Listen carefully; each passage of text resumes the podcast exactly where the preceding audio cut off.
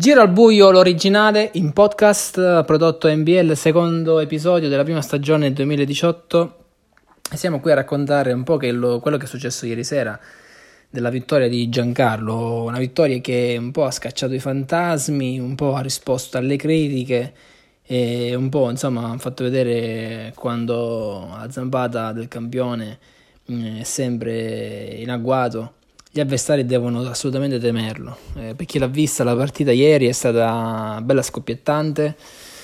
e un po' deludente Franco, visto che nelle amichevoli ha sempre fatto bene ultimamente e poi veniva da una 24 ore mondiale di livello stratosferico, si è spento nella partita, però è chiaro, sono le carte a comandare, ieri non c'è stato nulla per lui, anche se lui comunque ha fatto una chiamata non proprio eccezionale è stato l'unico acuto di quella, di quella partita. E delusione totale Giovanni Anastasi che si è trovato in finale battendo Giuseppe Barone eh, in posticipo, però veramente eh, impalpabile assolutamente durante tutta la partita, come è stato scritto nell'articolo. Invece parliamo di Daniele, Andrea e Giancarlo che sono stati i protagonisti di questa, scusate, di questa partita davvero bella, eh, sin dall'inizio protagonista principale forse è stato Andrea perché si è contraddistinto durante la partita con chiamate giuste, rischiando un po' e poi alla fine questa, quest'ultima chiamata che ha messo fuori gioco completamente Daniele spalancando la vittoria a Giancarlo. Ecco, ne volevo parlare adesso tra pochissimo di questa chiamata.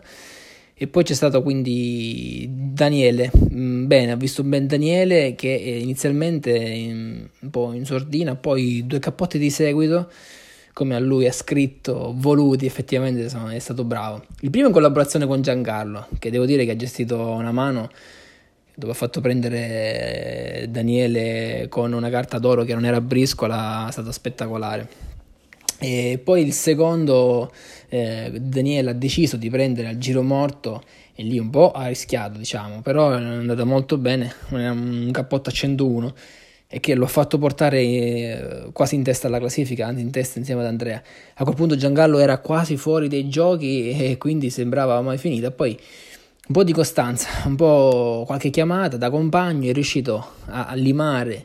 lo svantaggio e alla fine si è ritrovato lì a giocarsi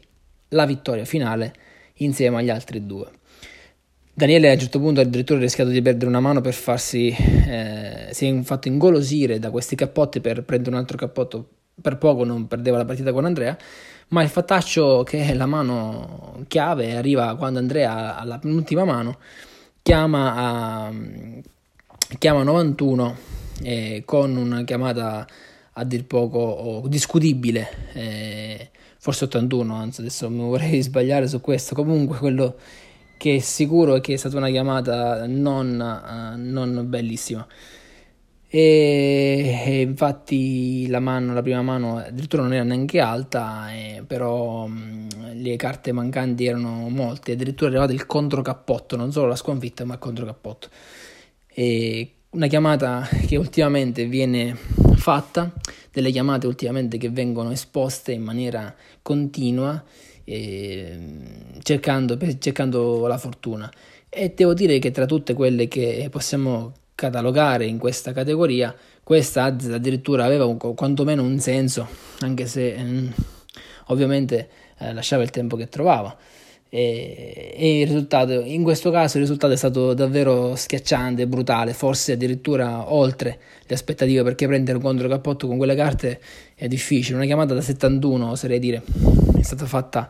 eh, a 81 e è andata male. E Giancarlo alla fine ha avuto la possibilità di vincere senza problemi. Giancarlo risponde così alle critiche, non, non sono state le critiche, critiche le mie,